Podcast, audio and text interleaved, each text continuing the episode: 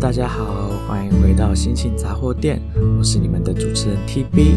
那今天 TB 想要分享一些有关于我这个周末啊、发生的一些事情，不能说发生了，反正就是本来就计划好的一些事情，然后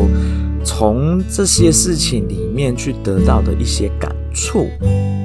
好啦，那我就先先提一下我这个周末到底做了哪些事情。我礼拜六呢就上了一趟台北，跟大学时代认识的，不能说认识，就是同系的球队的朋友们，终于隔了好几个月又重新聚在一起打球。那当然不是只有我们同一届的，还有一些学弟妹，甚至是大概小我十岁。十岁多的新的学弟妹也都有一起来打球。那其实呢，那些学弟妹基本上我们没有在校，同时在校过，所以我们的相遇就是只有在像是偶尔 TB 回台北跟大家一起打球的时候会遇到。但是我不晓得是不是我们这个我们系上打排球的人哦。大部分都还蛮好相处的，然后都蛮有蛮有个人特色，然后也都觉得蛮有趣、蛮好玩的。那又尤其是跟 TB 届数比较相近的几个球友，我们因为毕竟曾经一起练球、一起打比赛过，所以我们之间的默契啦，还有对彼此的熟悉度也更好。然后平时也都会互相联络，保持着友好的关系。那么就在礼拜六打球的时候，就是大家就是打得非常欢乐，每个人各有特色，就是该发挥的搞笑的地方，就是失误的地方，打得好的地方，如同往常一般的，就是可以可以预测得到你会即将发生什么样的失误，然后就可以嘲笑对方。要说嘲笑也不是说嘲笑啦，因为总之我们就是很熟了嘛，所以说。就是偶尔 cos 一下对方，就是我们的打球的乐趣嘛。然后看着大家的身材，从原本学生时代的各种精壮精瘦的模样，一直到现在就是一副肥宅一样的样子，也是蛮有趣的这个变化。那 TB 我呢，上一次跟大家打球的时候，体重还是在七十公斤左右，所以。然后好了，再顺道提一下，TB 就是长得不高，所以我如果那个时候七十公斤，看起来就是有点胖。但是呢，我在这半年内瘦下来，瘦了十公斤，我现在是五十九。所以礼拜六那一天，大家看到我的时候，其实是吓一跳的，就是想说我我是我是得了癌症，没有告诉大家，所以才忽然瘦这么多，是不是？其实没有啦，不是，是因为。TB 因为吃了啊、抗忧郁症药物之后会降低食欲，所以我基本上我一整天会不太饿。那我自己为了健康，我其实一天只还是有吃饭，我是只有吃一餐，我是只有吃晚餐。那晚餐那一餐呢，我就会尽量吃的营养很均衡，然后很健康。然后我自己本身本来就不太爱吃淀粉类的东西，所以我就会蛋白质的量吃的稍微多一点点。然后淀粉类我可能就会用像是类似地瓜啦，或是马铃薯之类的去取代面或者饭这样子，当然量也会比较少。那我就是靠着这个样子一天吃一餐，然后再加上我还是每周都有固定有在运动啦，虽然只有运动一天。但是他还是运动嘛，所以我才会有办法好好的瘦下来。好，当然这不是重点，重点是我因为瘦下来了之后，有一些就是跟我年纪差比较多的学弟妹很少见到我。那他们上一次看到我的时候是在花莲，我们去打校友杯的时候，然后我就在礼拜六那一天，我就听到耳闻有一些学弟妹说，诶。那个学长是之前一起打球的学长吗？还是是新来的学长？怎么觉得好像不太认识？那就是因为我身材变化突然变得太多，所以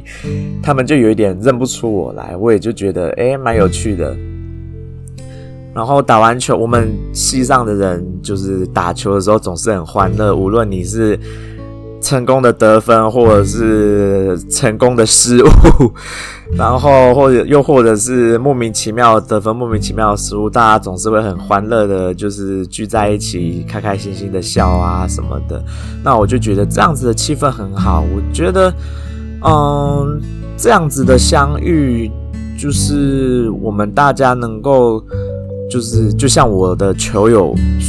不能说球友，就是我的同班同学在事后发了一篇一篇文，不能说不能到文啦，就是一小段文字里面提到了，怎么会有人去就是选择了一个这么对未来玩几乎没有什么帮助的出路的科系，然后又加入了这个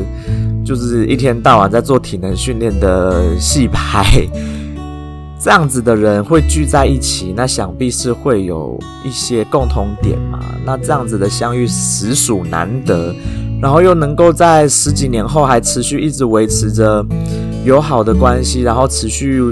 会约打球，然后每一次出来见面总是开开心心的打球，然后每个人的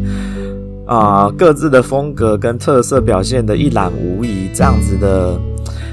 我们都觉得这样子的友谊是是真的是非常难得，可以这样子维持十几年不变。那大家都还是会很愿意说，谁约了一个打球，然后大家就好啊好啊，就出现在从台湾的各个地方就跑到了台北一起来打球，真的是对 TB 来说这样子的，嗯，人生的经验是真的是一段非常美好的故事。那我今天想要探讨的就是有关于相遇、分离跟再重逢这些这些事情。光是要相遇这件事情就非常的靠机缘哦，因为很多人萍水相逢，你遇到了，但是你你们的价值观不同啦，或者是兴趣不一样，你可能就是只有在相遇的那一瞬间会有交集，在未来就再也不会有交集了。那。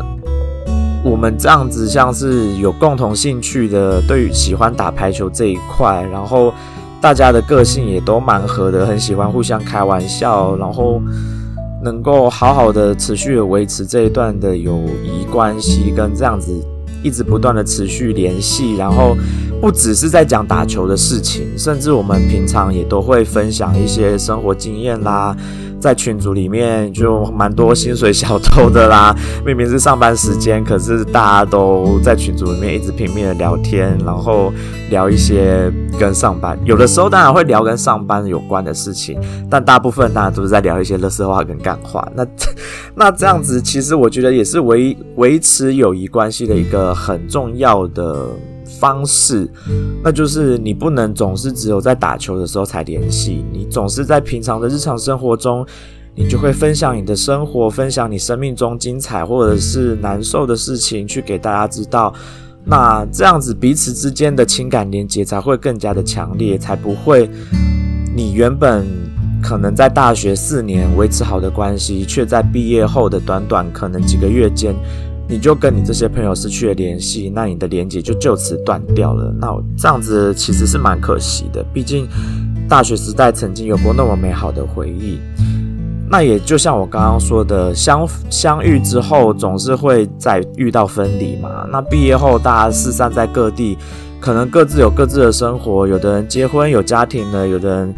啊、没有结婚，但是有伴侣。过着啊两人世界，那也有的人是单身，然后可能忙着在工作，或者又结交了新的朋友，这样子的分离也是理所当然会遇到的。只是你这样的分离，你会不会有机会再重逢，这就是另外一回事。那你要能够再重逢，势必你在分离的这段期间，你还是必须要继续维持着。友谊，或者是不能说友谊关系啊，应该要说你要继续维持啊、日常的交流，你要能够知道对方的生活现在在做什么啦，然后你也要定期的有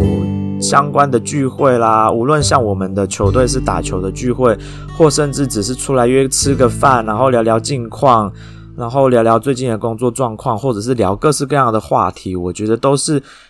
人跟人之间维持感情跟持续保持连结性的一个很重要的一个，怎么说呢？就是一个方式嘛。那有些人值得你去继续维持关系，你自然而然的你就会主动的想要去联系他们，然后想要继续保持这一段友谊。那有些人呢，就像我说的，你相遇了之后，你觉得道不同不相为谋，你就会不不想跟他联系，你也不愿意跟他联系，甚至有的时候你就会变得跟他说难听一点，可能就变成有有仇恨的人。那你自然的你就不会想要跟这些人联系，甚至心里面会偷偷想要诅咒他，或者是希望他过得不好。我觉得这都是人之常情。有的时候，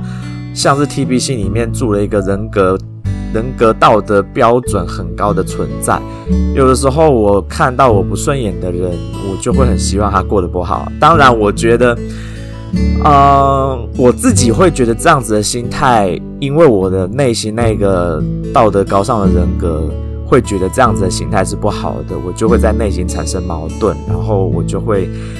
自我的心理冲突很大，会让我过得不是很顺利。但是透过跟很多人的分享啦，无论是我的身心科医师，还是我的家人或朋友，他们都觉得这都是。正常的人会有的情绪的表现，所以真的基本上不用去计较那么多。毕竟你也没有真的伤害到那些人嘛，你只是在心里面偷偷诅咒他、骂他。那能够透过这样的方式让自己的心情过得比较愉快，嗯，何尝不可呢？对不对？我自己也是过了一段时间才渐渐去体会到，其实这样子做也没什么不好嘛。重点是你要能够把自己心里面的负能量发泄出来，你才能够更快乐，活得更开心。好啦，那在分离之后，你要如何好好的再重逢呢？当然，就像刚刚我提到的，你平时就一定是要能够有维持一定的联系，维持一定的交流，这样子你才有办法再重新。能够，比如说透过特殊的活动去重新聚在一起，像是 TB 这个周末就跟啊、呃、过去打球的同班同学啦、学弟妹啦，或者是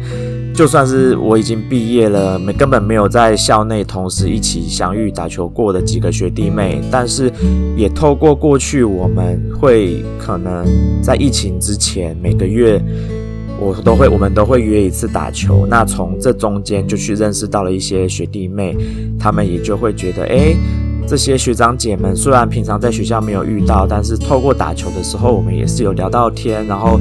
每个人也是都会互相的透过打球跟聊天的过程中去。理解到对方的个性，那我们就也可以维持还不错的关系。虽然平常可能没有办法很长的见面，但是这样的友谊跟人与人之间的连接还是存在的。那它就会是你未来在人际交流上面一个很好的连接性跟人脉的一个培养。那我不只是在礼拜六那一天跟我的。打球的朋友们相聚，我还同时在礼拜六跟我的好朋友美国语言学校认识的艾莉相聚了。那当然，前一次提到艾莉的时候，是她她在台中跟我一起吃饭。那这次是我特地上了台北，然后去看了她重新把她住的地方布置成一个非常疗愈的一个空间，然后我就住在她的疗愈的小屋里面。我们两个真的是。话真的很多诶，真的是我们从在美国相遇呃遇到的时候开始，我们从一认识，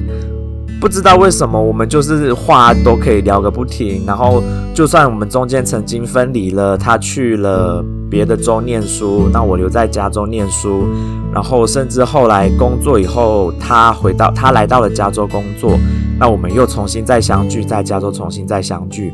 我之前也提到了，每个礼拜周末我就是很期待跟艾莉去探索加州的一些不同的餐餐厅啦，或者是一些甜点店、下午茶店，我们就会一路从白天聊到晚上日落了，甚至人家店都要关门了，我们才会依依不舍的离开。这中间我们就会各式各样的话题都聊，深度的话题、浅的话题、开心的、难过的、生气的、愤怒的，或者甚至甚至。聊一些感情状态，我们就会这样子一整天的聊个不停。那么礼拜六晚上那一天，其实 TB 因为打球打了一整天，晚上又跟朋友吃饭。其实我本来以为我在 A D 家我会觉得很累，没有办法聊天聊到很晚，可能就会早早的就会想要睡觉了。没想到 我们呢，就就是又开启了聊天的精神模式。我们就这样子一路聊天聊到四点半，甚至会发现已经四点半，只是因为。我的手机就是一直有讯息来震动个不停，我想说到底是谁这么晚了还传讯息给我？我一看才发现我们一路从九点聊天聊到了半夜四点半，然后就想说哇不行不行，因为隔天还有另外一个也是在语言学校认识的好朋友要来跟我们一起吃饭聊天见面，我们不能聊到天亮才睡觉，不然隔天会起不来嘛，所以我们才又才。赶紧的，就是去睡觉了。那其实我们要睡觉的时候，看到外面天已经准备要亮了。那也是，也是一个我觉得我跟艾莉曾经那么久分隔两地，那么久没见面，但是因为我们就是平常还有持续的在联系，这样子的人与人之间的连接，导致我们能够像现在这样子，就算是再重逢了以后。还是跟过去一样，我们一样非常的友好，一样有聊不完的话题，一样有各式各样的深浅的话题可以继续聊，然后在彼此的人生经验里面去丰富对方的人生故事，对方的人生。我觉得这是一个很难得的一个机会。那么在礼拜天呢，我们就跟啊、也是在语言学校认识的好朋友 Tracy，还有她的老公瓜哥见面了。那我们也是这样子，一路从中午聊天聊到了下午，话题不断，跟过去一样，一直不断的有任何的话，一直聊个不停。所以对我来说，我觉得人生的相遇、分离跟再重逢，这一个阶段真的是很需要靠你自己去好好的做经营。因为你要维持这段友谊的关系，不是只有你单方面的付出，而是双方面都必须要有共同的兴趣话题啦，甚至双方面都要有想要继续维持这段友谊、这段人际连结的想法，才有办法好好的做到这样的事。那当然不是每一个人都有办法做到所谓的相遇、分离、再重逢这样子的阶段。TB 自己本身也有相遇，然后就就分离，再也没有重逢过的嗯朋友。我我我还是把对方当做朋友，但是可能因为日常的生活比较少联系，或者是根本没有机会联系，又或者是分离之后的生活模式相差太大了，导致根本没有再重逢的机会。那我自己就会觉得有点遗憾，因为曾经那么要好的朋友，然后其实也算是，嗯，性格上也算是蛮蛮相相合的，然后价值观也蛮合的人，可是就因为。双方可能都太过于忙碌，没有办法在平时互相联系，就会导致没有再重逢这一件事情的发生。那对我来说就会有点遗憾，因为这些人都是有可能在人生中给予我很多帮助，甚至我也可能给予对方帮助的的人们跟朋友们。那没有办法再重逢，对我来说就是一个有点遗憾的事情啦。但是我会觉得，如果有机会。重新的，你踏，你鼓起勇气再踏出那个脚步去跟对方联系，那就很有可能再达到再重逢这个阶段，然后就有可能又重新的寻回了这一段，就是循环了这一段好的友谊跟人际的连接。那当然有一些人就是，就像我说的，可能曾经有过很好的关系，但是彼此之间发生了某些冲突，就导致了。你跟这个人的连接就断，从此断绝了，然后甚至就从朋友变成了仇人，这样的状况也是有啊。TB 身上也发生了嘛。前一阵子的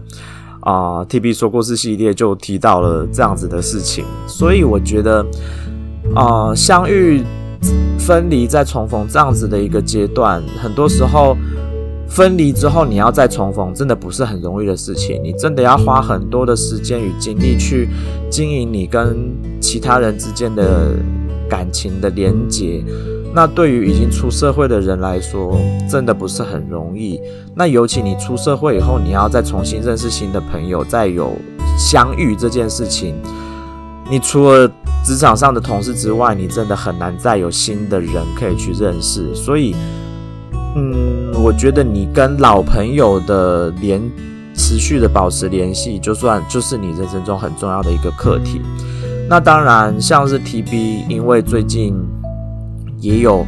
踏出脚步去参加一些新的社交活动啦，也认识了新的朋友。那这些新的朋友，我们也也是当然不可能像是学生时代每天都一直见面，我们也是只能偶尔的聚会。不过我们是因为有固定的每两周一次的聚会，再加上平时大家也都会在群组里面互相分享、聊天，持续的维持关系，我们才能够在每两周的聚会当中一见面就也是有聊不完的话题，然后这样子所谓的相遇、分离再重逢的一个循环，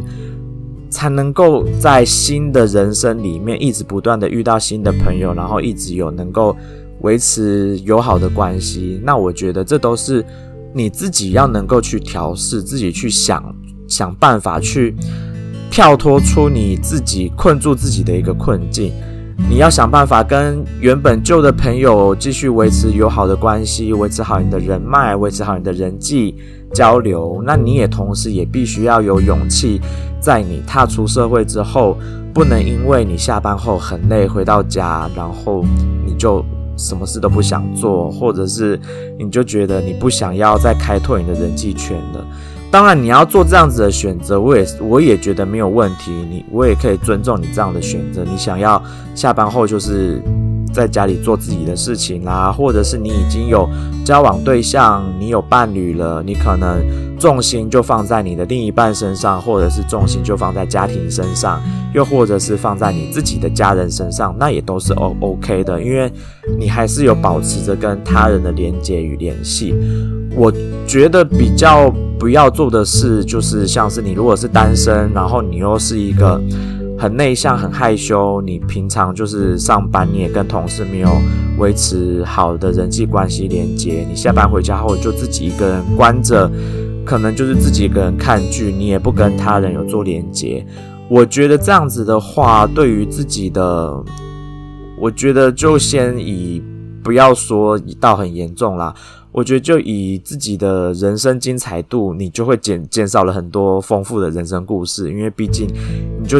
减少了太多能够在你的人生中激起火花的部分。那第二个，我觉得这样子对自己的身心发展也不是很好，因为你就完全没有对外的连接。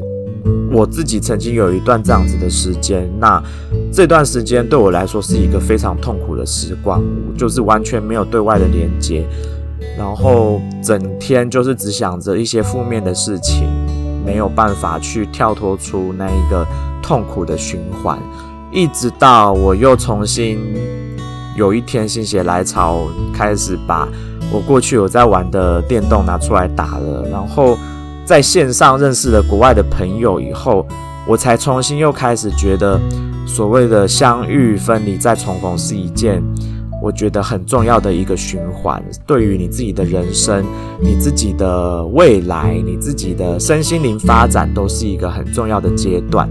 那无论你要用什么样的方式去完成这样子的循环，我觉得都 OK。只是我在这边想要跟大家分享的是，不要把自己困在一个只有在自己的世界里面。有的时候，嗯，真的害怕的话。找一些以前的旧朋友，重新的去联系，或者是你现在的有在联系的人，透过他们去开拓自己新的人际圈，我觉得都可以丰富自己的人生经验，是一个很好的，我觉得对人生是很有帮助的事情啦。我就是透过自己的经验分享给大家听听，说说一说我的故事，说一说最近这个周末我重新跟好朋友相遇。的这样子美好的经验，又让我能够有故事可以分享给大家，然后也对我自己的人生重新又得到了更多的启发，然后让我让我想要做的事情有更多的不一样的做法，能够把我想做的事情做好，然后甚至是透过这样子的人脉去能够协助我完成一些我人生愿望清单里面的事情，那能够达到这样子好的效果，你为什么不试着去跟你的过去，无论是过去的人脉建立，重新把桥梁建立起来，又或者是你就鼓起勇气踏出脚步，再去认认识新的人，建立新的人脉呢？何乐而不为呢？这就是 TB 今天想要跟大家分享的一些有关于相遇、分离再重逢的一个这样子的想法。好啦，那么今天的心情杂货店就先暂时到这边结束。希望大家都能够开开心心的过日子。然后最近呢，就是可能啊、有发生一些地震啊，那我也希望住在可能灾区的地方的朋友都能够平安。然后无论大家是不是都。都是住在灾区，我也都希望大家都能够平安，好好的，呃，跟自己的好朋友、家人好好的团聚，然后好好的过好自己的生活，那就是祝福大家这样子。好啦，那我们今天的节目就到这边结束。我是你们的主持人 TB，祝大家有美好的一天，拜拜。